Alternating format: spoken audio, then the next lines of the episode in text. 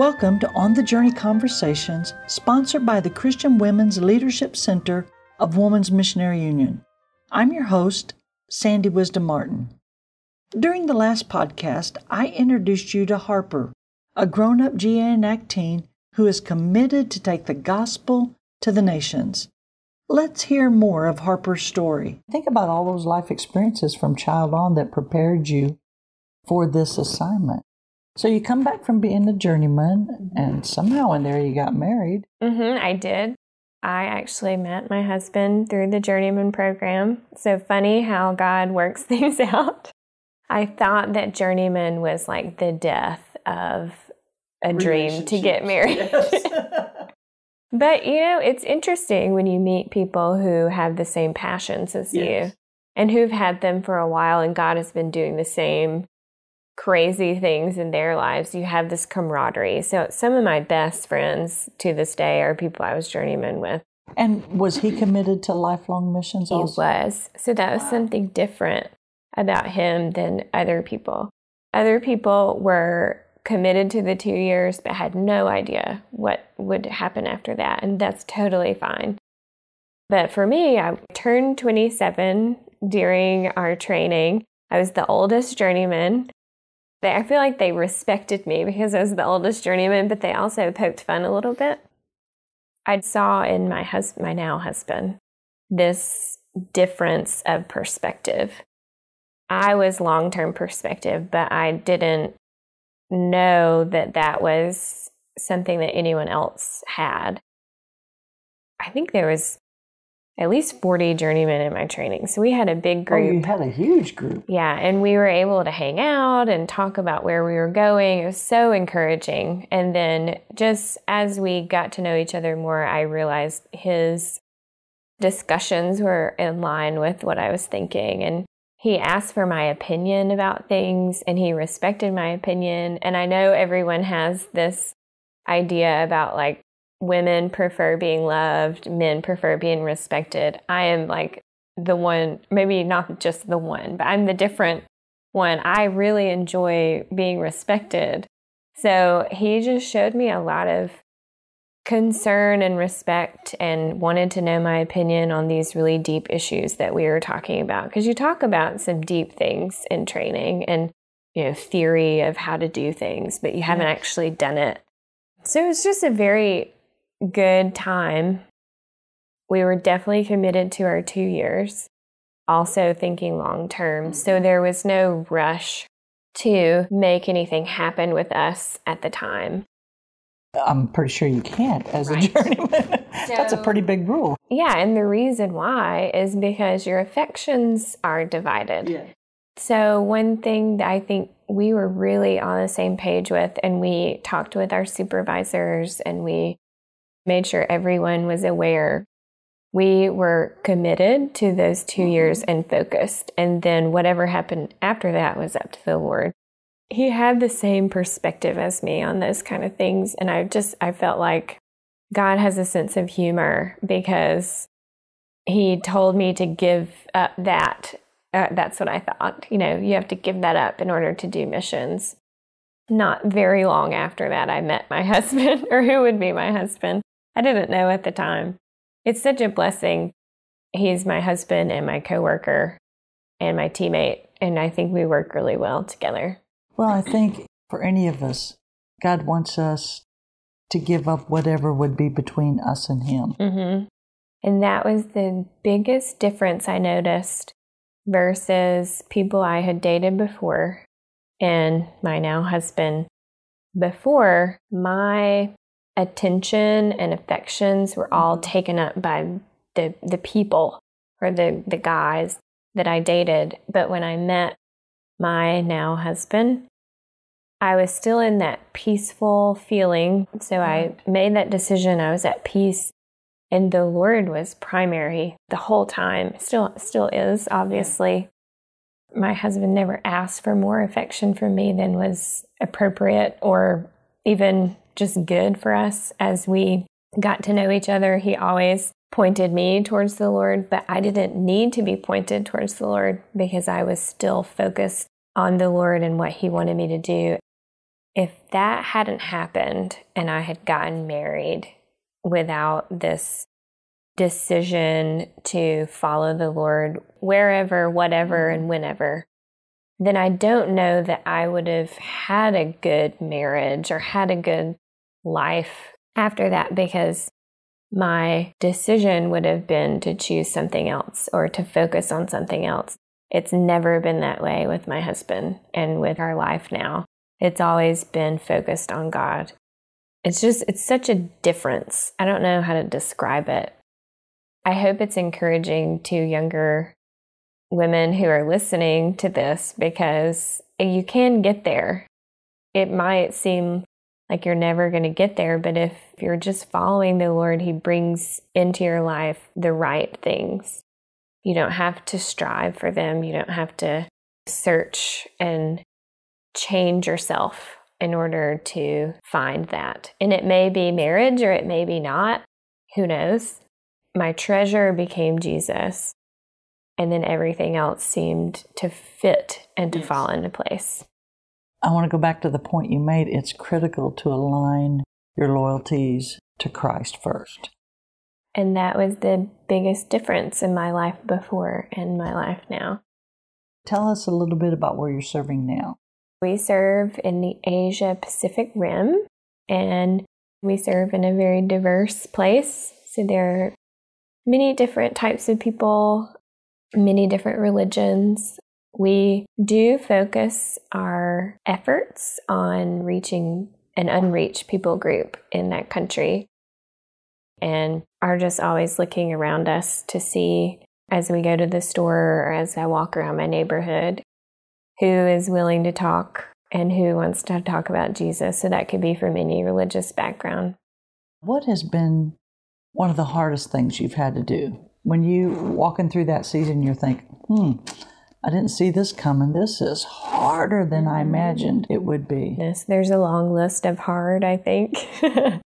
Probably what most people would think, like getting used to a certain type of food or learning language. Those things are all exciting to me. Yeah, and you've been all over the world already, so yeah. You've already experienced that. And language learning is hard, I will say, but yes. I really enjoy it, and I think I'm like wired that way a little bit because I like languages. Yeah. Um, the hardest thing, two things, if I can narrow them down to two. One is there's such depth to cultural understanding that I don't know that we ever make it to this place where we know exactly what to do at exactly the right time. Culture and the way people interact with each other is so complex that I find myself worrying if I've done it the right way, because I don't know, because I'm not from that culture. And that can breed anxiety and can also make you angry at the culture, like if you're not feeling like you're doing it right and you're hitting barriers all the time. And I think it can also become like a god. As a missionary, you go in and you give all that you have to learning language, learning how to share the gospel culturally appropriately. And that takes a lot of your energy and time and effort. And you're always trying to give of yourself to where you get to a point where if it's not working, or if it doesn't seem like it's working, you want to give up. Then swing the pendulum too far to self-care. Self-care is a big thing these days. I think it can be dangerous as well. So you're in this tension between going all in and getting out there and making sure you're saving time to go to the Lord and to be in prayer in His Word and to fill yourself up with the identity that you have in Christ, so that your identity is not in your success with language or with someone coming to faith or with someone who has come to faith following in the footsteps of Jesus. I would have said discipleship is the hardest thing, but I think it's deeper than that. I think the weight that we put on our jobs as missionaries, and even the weight that we put on other people, like my friends who are lost, they're not just my friends. They're my friends. They're my job. They're my ministry. They're what God has called me to. They're all of those things wrapped up into one. And so you can really put pressure on yourself and other relationships to make it work or to have success. And then you get really burnt out. Good time to remember the example of Adoniram Judson, who worked yeah. seven years before there was one convert. Right. And by today's standards, we would consider him a failure. But yet, the legacy he has left in modern yes. day Burma, which is now Myanmar, and continues. And where we live, the work is slow. It is extremely slow. And the people that we're trying to reach out to have a lot of pride in their faithfulness to their religion. Mm-hmm. And, you know, some of that's good. And then uh, the other part is not so good. It's hard. And we put a lot of pressure on the way we do things. And if we're being successful rather than are we being faithful. Right. Together, my husband and I have been in the country we're in for four years. We've seen three people come to faith, and that is miraculous. There have been people who live in the same city as me, have lived there for twenty-something years, and have yet to see more than one person at a time, and then even those people you can probably count on one hand. It's a slow, slow work with the people that we're reaching. And it seems also like whenever we do have some believers, Satan just attacks them viciously, especially if they try to meet together. And it's not just what you would think of, like maybe people seeing them meet together, because that is an issue, but it's within their group. Unity and love and forgiveness, it's all just hard and messy. So I think defining success based off of how things are going or how a person is doing, how if you lead someone to faith, how they're doing in discipleship, oh, it's a recipe for disaster for you. It just drives you crazy. There's not a lot of progress.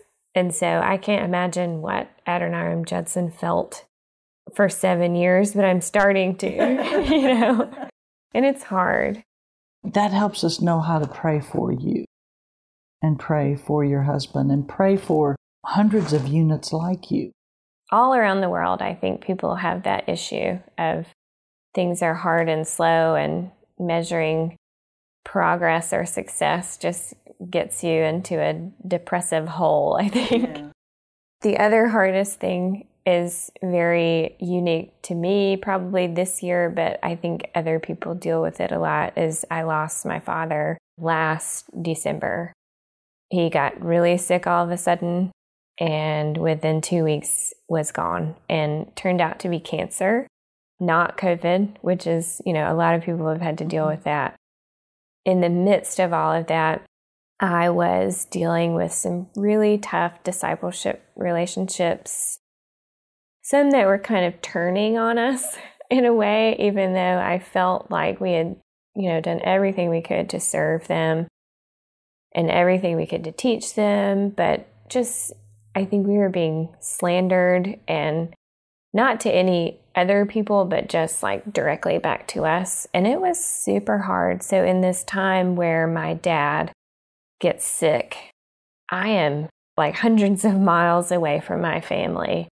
And I'm thinking, and this is what I have to show for it. These, you know, this tough discipleship, not many people coming to faith. It's a hard place to live. So I'm giving up being close to my family. And I didn't see my dad before he passed away. So I gave that up to, in order to do this thing that God had called me to do. And I was thinking, is this really worth it? I was about to say, it would be so easy at that point to pack it in. you know, God, I followed you. I gave it my best try. And now here you're taking my dad. I and, just want to go home. Yeah, and, and nothing's happening here. Or even worse than nothing happening, like everything's falling apart. It was very hard. There's something that we ask people from our people group when they say they want to follow Jesus. It is a series of questions of, are you willing? And it goes along with what they will likely face if they do choose to follow Jesus. And it's, are you willing to lose your job? Are you willing to lose your privileged status in your country? Are you willing to lose your family? Are you willing to be physically beaten or taken to jail? And are you willing to die for your faith? The last one doesn't happen often, but could. And I was thinking, in this time when my dad was sick and all this stuff was going on, and I was thinking, you know, I don't have to answer those questions. They don't really relate to me because of where I'm from. I don't have to ask that of myself in order to make that first decision to follow Jesus. What do I have to ask myself? And in that moment, God said to me, are you willing to be slandered? Are you willing? Are you willing not to say goodbye to your dad? Are you willing to be away from your family and miss all of the things that other people get to do, like go to the football game or have the birthday party, or even meet a baby when he's born? Are you willing to do all of that? And the question of, is it worth it, became, is Jesus worth it? And that is kind of our family motto. And it has been for a long time, but it didn't really sink in, I think, until that moment when I kind of knew that I wasn't going to make it home in time to see my dad. I had to ask myself, is Jesus worth it? And you know the answer to that question. None of us who are believers can say no to that question. So in all of the hard, in all of the frustrations, and even just, you know, when you're sad and you miss things, the question of, is Jesus worth it, keeps you going. And it keeps you on your knees when things are hard. And it gives you joy when things are falling apart. And now I've been in the States for almost a year. We can't get back in right now. I've been with my family for a year, not exactly the way I had planned, but now I'm looking at, we have to go back. And it, when I first heard that our country would probably be opening up soon, we were excited. We were like, oh, finally, you know, we can go back and do our job. But then thinking about it, I thought, oh man, what if I don't see my mom again? What if I don't see my sister again? Because it's a reality now for me that yeah. wasn't there before. And I just have to keep asking, is Jesus worth it? Is Jesus calling me to do this? And if so, is he worthy of me doing it?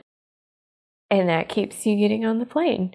No amount of liking the food or liking to learn language or loving your teammates or loving your cat that you left behind or something, no amount of those things will get you on the plane and will keep you.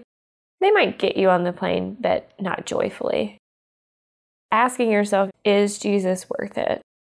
Even if you're crying and saying yes, like I'm doing right now, then you can get on the plane with joy. You can step back into that world with joy and do the job he's called you to do with joy.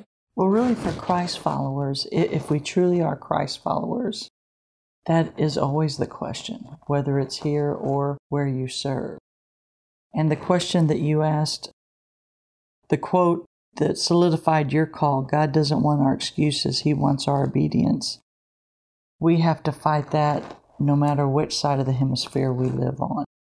And we need to be willing to ask the same tough question, is Jesus worth it? And if he is, we have no choice but to do whatever he asks. And that could even be something as small as, is Jesus worth it for me to be kind to this person who's not being kind to me? If you start asking yourself for, you know, those small things, you're like, wow. It changes your perspective. It does. So yeah, wherever you are, whatever you're doing, is Jesus worth it? Well, Harper, I'm so grateful you would take time to share with me today. Well, thank you. I didn't know we were going to have a, a cry therapy session, but it's great. It um, was great, and it's going to touch lots that hear what you have to say. And so thank you for being willing to share it. You're welcome. Thank you for having me. The latest I M B Global Impact Guide says, "We rejoice with those who have said yes to the sacred task and are harvesting in the fields." We celebrate the significant impact our missionaries are making in getting the gospel to the nations. We rejoice in the fruit of their labor. We thank God for His work in difficult places. Today you have heard firsthand how difficult the work is, and it does not come without incredible sacrifice. That's what it will take for a multitude from every nation, tribe, people, and language to stand before the throne and before the Lamb. Thank you for listening.